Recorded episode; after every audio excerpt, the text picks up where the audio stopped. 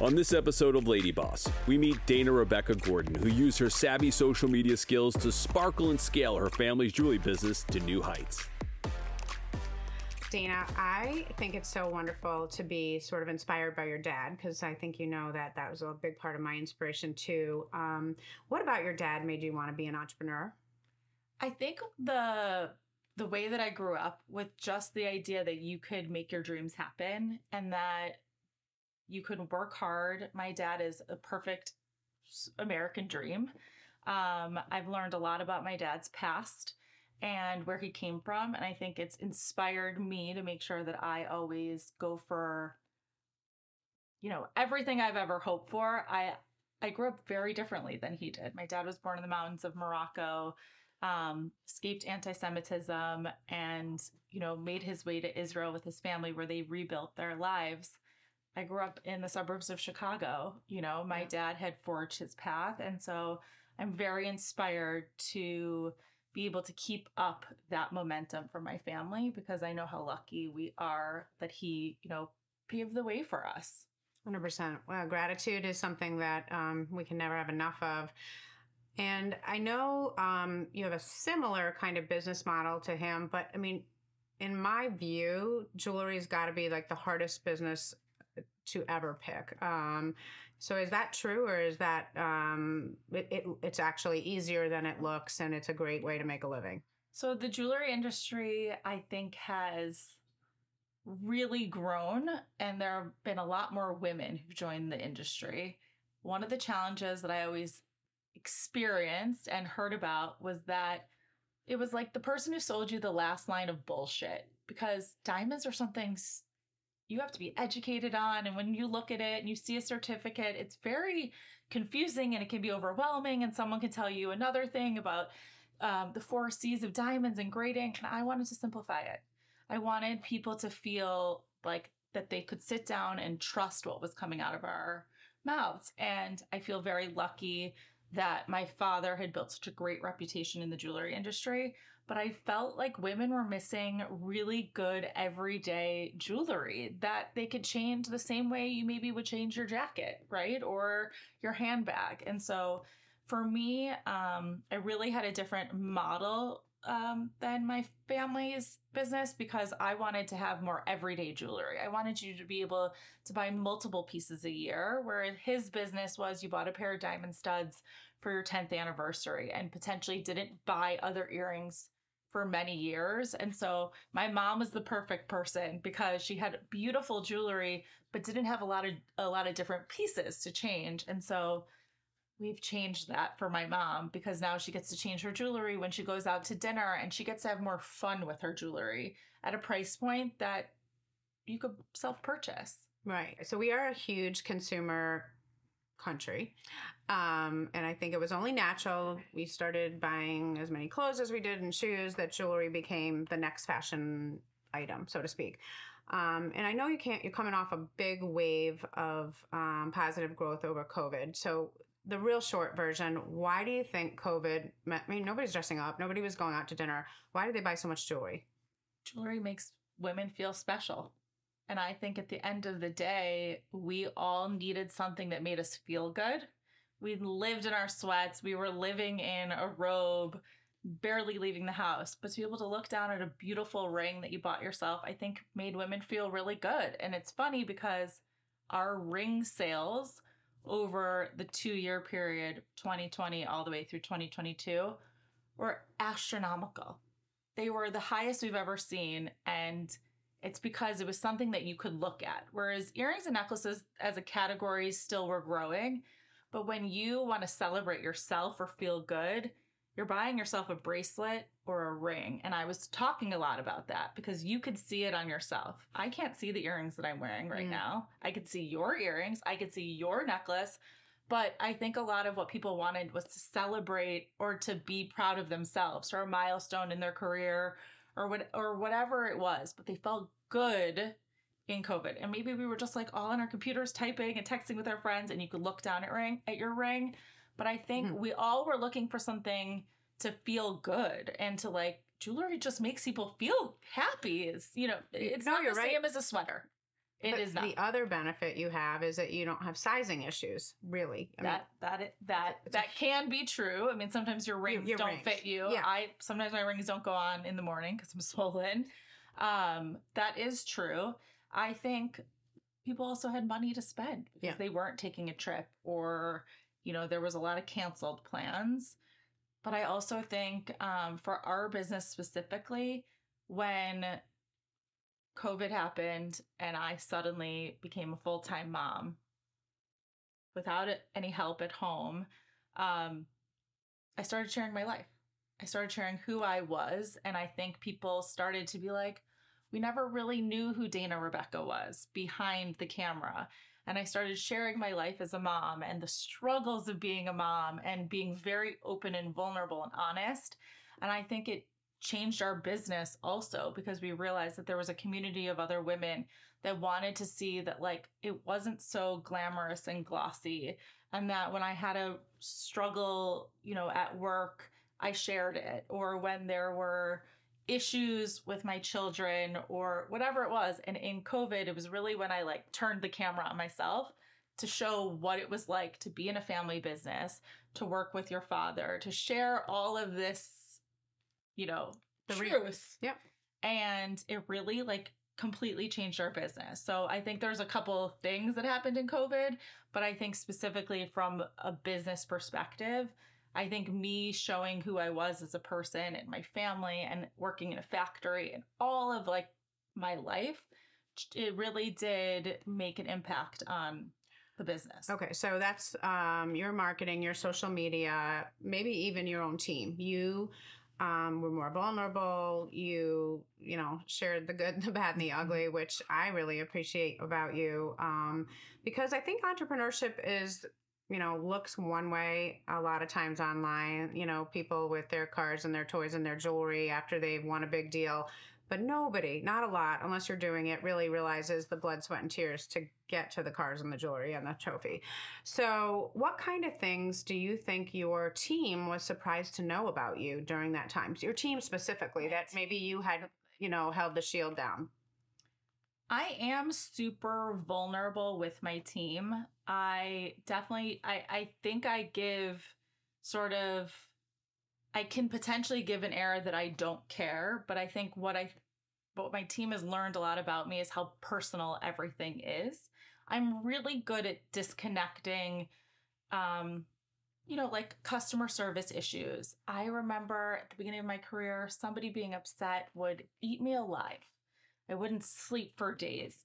And now I've gotten to a point where I've seen someone berating a, an employee of mine, and I'm like, my hands are on their shoulder, and I'm like, it's okay. We're gonna be okay. Like, don't get upset about it. And I know that feeling from Yeah. them. Yeah. I think, you know, sometimes they see me being like, you know, my I don't give a shit attitude.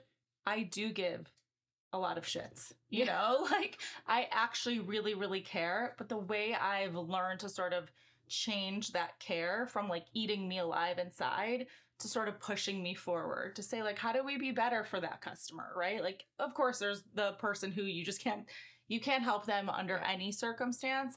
But I think that they probably got to learn a little bit more about my vulnerabilities and just truly how much I do care but the way that I've really in my career in 16 years changed how it makes me want to lead also it makes how it makes me want to grow the business um i think they've also gotten to watch me be a mom which pre-covid i would say i was involved in my kids life for sure but i got to change the way that i thought like being a present mom was like i would always say like I might have read my kids a book and then walked out the door and been like, I have no idea what that book was about because I was so focused on what was happening in my in what happened in my day, right? Because I got home at six and then bedtime, and now I feel like COVID got me to slow down. It got me to like be present, and when they're telling me a funny story, I'm so in the story. And so I think they've seen like vulnerability from a work perspective, from a mom perspective, and they've got to see me flex who I want to be. And I think that that ability to sort of share that has probably been more interesting to them.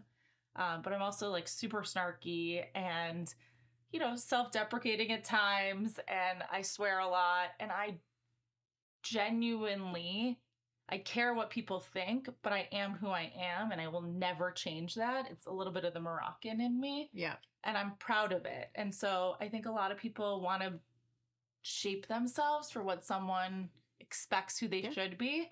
Crowdsourcing their identity. I couldn't care less. Cool.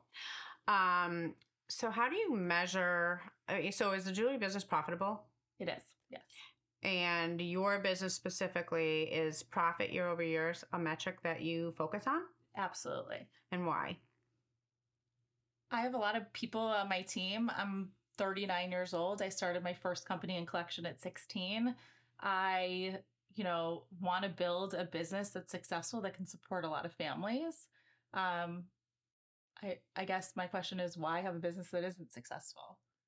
I, I define success as EBITDA, but there's lots of people I talk to. One of the successes, not only, but I think there are a lot of people, especially in today's world where they're private equity backed, um, where they don't maybe have the same gun to their head and they're growing for a future return. But I, I am just a massive proponent of you know you're successful if your EBITDA year over year is increasing. Period. There's no other excuses. I mean, I just don't really. I don't think as the leaders we have to take Yeah. excuses out of the game.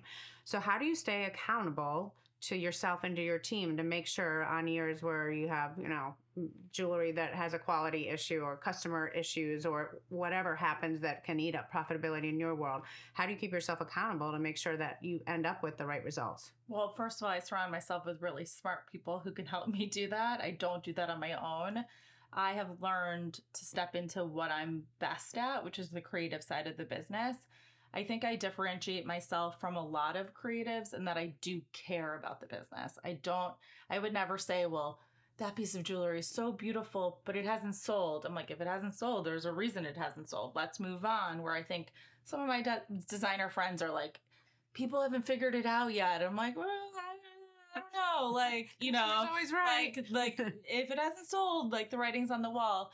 Um, I have I came from a family business background that um, manufactured jewelry, and so I have been really smart in terms of like who I've partnered with. Yep. But I've also been very conscious from a price point perspective that we've been able to sort of weather storms of different, you know, economic times because our price point is really vast. Um, so I think we've had some obviously, like we talked about earlier, successes in COVID years.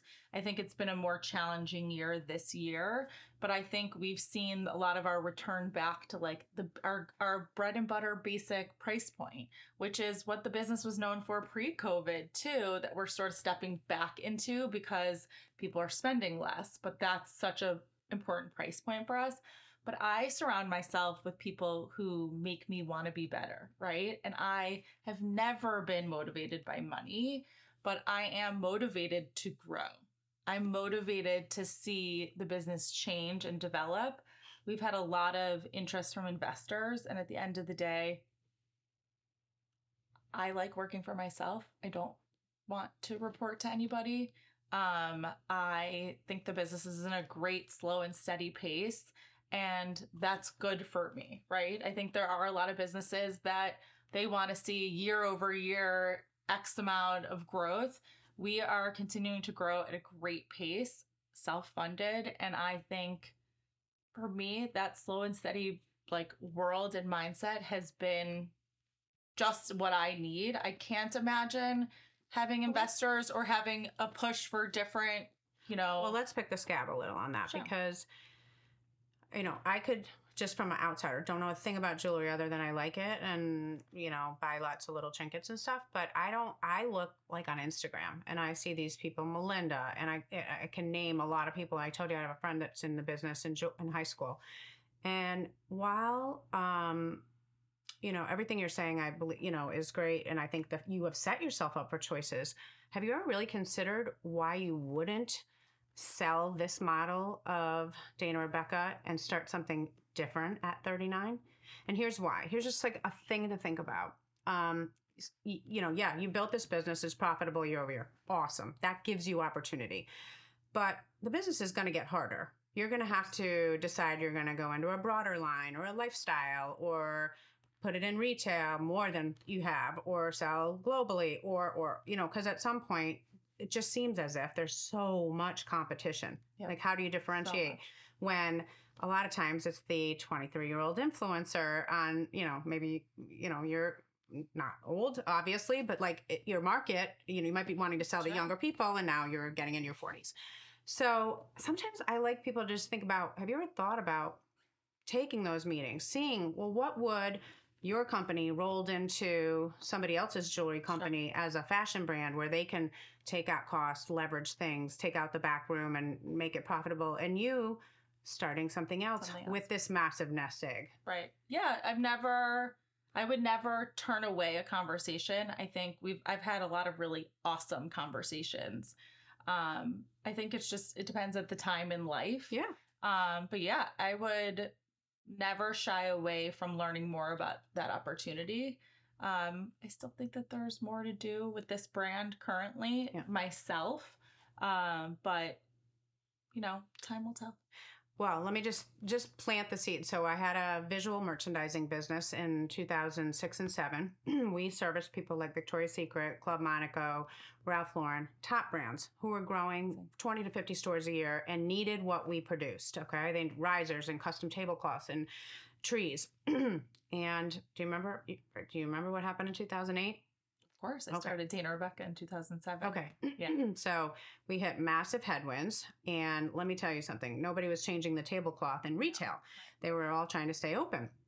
Well, I'd been through a lot of recessionary periods in my career, but never as an owner. Mm. And I was like, wow, nobody's going to be buying seasonal custom decor for retailers when we have a massive recession on our hands. So I pivoted and I started leaning back on my packaging experience and got us into Amazon and some big e-commerce where we could use that business that could grow because then e-commerce got big and stores got smaller. And then I got the knock on the door in 2011 about the company, you know, a real serious, very vested acquirer being interested in buying. And I had always planned to sell. But here was my logic. I could see serious headwinds in retail. I didn't know that we were all going to start shopping online. I did not know malls were going to go out of it. I didn't know anything like that. I had the feeling and I saw my habits changing. And to be 39 or, you know, 40 something, early 40s when I was, and to have basically secured our future allowed me to go, okay, what do I really want to do now? Well, it turns out I didn't want to work for anybody. Like you're saying, I was in a public company. I was some big shot with, you know, lots of people reporting to me. Not what I am into. I like building stuff. Yeah. I'm like a builder. I want to start forest fires where I see opportunity and where customers have problems, fix problems, and start companies. So I went back into entrepreneurship and doing what I'm doing today.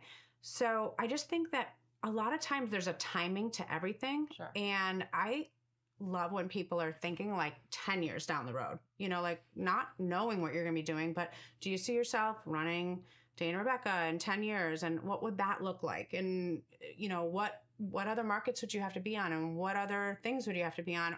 Or are you going to be on this flywheel of I've got to continue to do a new collection and launch a new collection and get my same people to buy more? And so have you thought about any of, and that's sort of to me why I thought a really good forum for you would be like a, a business group. Yes, absolutely. I think that that's for me something that is on my mind is really getting myself out of the business Yeah. from a day-to-day perspective and more into a place of getting to talk more about what happens in the next 5 years or the next 10 because I do feel like a part of me is really stuck in the next collection, the next year, the next holiday, the next sort of like business Yep. yearly milestone that it would be nice to be able to spend more time thinking about what the future looks like for me and my family. My brother and my sister are both my partners. I'm the youngest of the three of us. It is my name. They joined the business, but we have the most amazing partnership. And the one thing that I know is that wherever the next five, ten years leads us, I think we've built this really awesome trio. Um, I think that if if I were to just guess the next thing, it wouldn't have my name in it. It's been probably one of the bigger challenges is being able to separate myself from my business, which is named after me.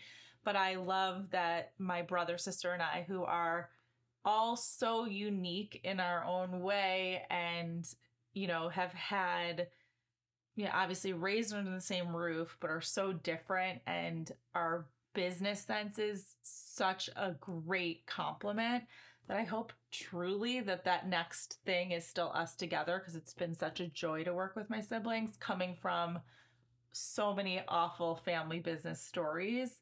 I think we haven't even tapped together the cool things that we could do. Do you have a, a partnership agreement? Yes. Oh, smart girl. Okay. Now I feel better. Yes.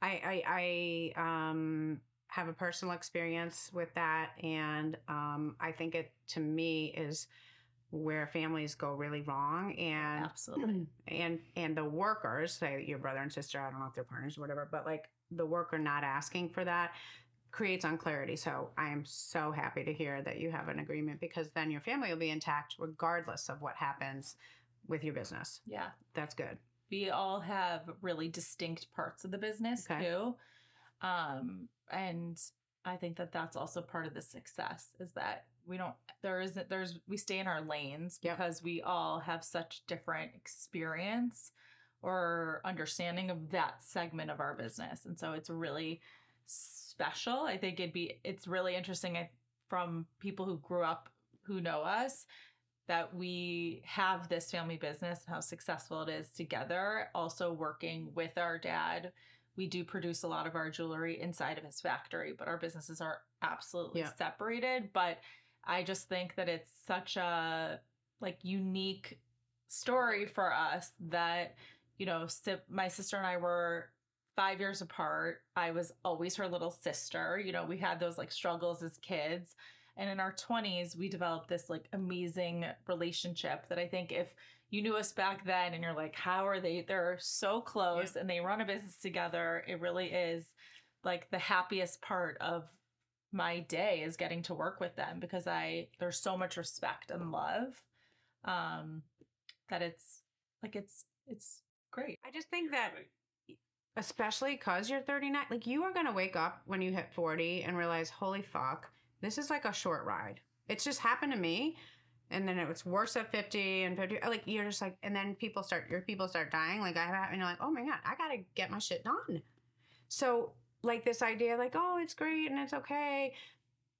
We gotta just pick the scap we gotta get a little fire under your ass about some of that because i think that like this world we are living this business climate is not complacent. This business climate is rolling. So i'm not looking at your business or you as a business person saying i see headwinds because i know a thing about how you run your business i'm sure you're an awesome ceo what i'm saying is you sound like you don't have a plan and i know because i was in vistage being held accountable by those people whether I wanted a plan or didn't have a plan, I was shown because I saw people without a plan and I saw what happened to their businesses. And you never think it can be you. Right.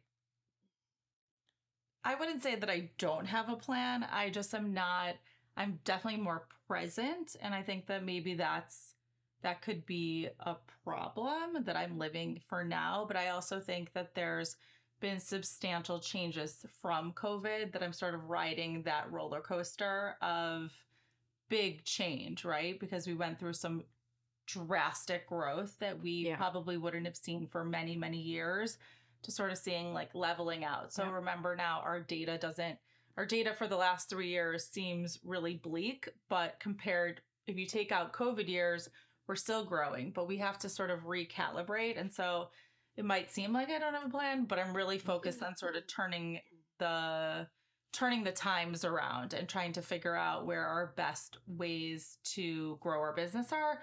We are in a lot of different segments of the jewelry industry. So we have Nordstrom, which is our largest retailer and our only department store that we chose to be exclusive with. We're in independent jewelry stores around the country and in the UK, but we also have an extremely successful web business that over COVID has really grown. I've spent a lot of time working on how to build a website that makes people feel like immersed in the experience because shopping online is so like it's we're used to Amazon, which isn't pretty and it isn't it's not not user friendly, but it's very like simplified. Jewelry is so hard to shop for online. So we're working on more um you know, virtual try-ons and how to sort of bring the customer into the experience. And so a lot of where I see our growth is working on our .com and it doesn't mean that I want to be direct to consumer, but I think it's also really important to be able to speak have a website that can speak to all of those different segments of your business. Our biggest growth opportunity is our bridal um, side of our business engagement rings, wedding bands.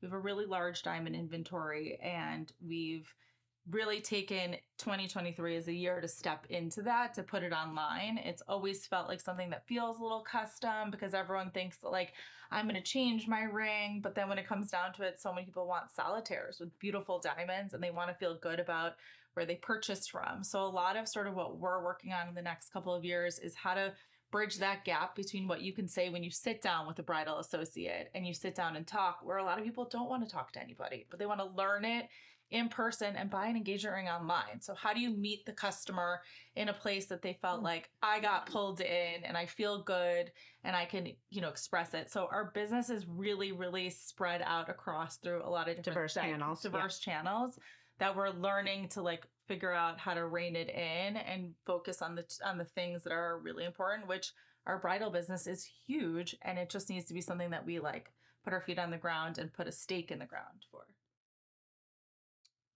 So something you just said maybe like of all the places to step into like while i understand the price point so high on engagement um, without retail that sounds like the absolute hardest thing to tackle online. Is that not?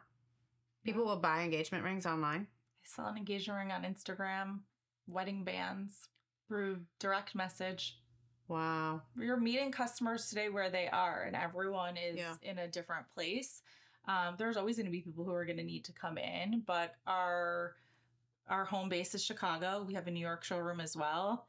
We see clients all the time, but there are people who live in Texas who can't make the trip up. So we do a lot of virtual appointments. We are constantly talking to our clients through you know, Zoom, FaceTime, whatever, or just text message. So we do have to meet the customer where they are in a lot of different places. And to be a national brand does mean that you have to figure out what all those channels are. Um, but a, a, vast majority of our engagement ring business is not people who are local. Wow. Fact, cool fun fact. Uh, all right. Well, if you close your eyes and look out five years, um, what does Dana and Rebecca look like? I think that there's some more collaborations mm-hmm. um, that I think would be really beneficial for the business.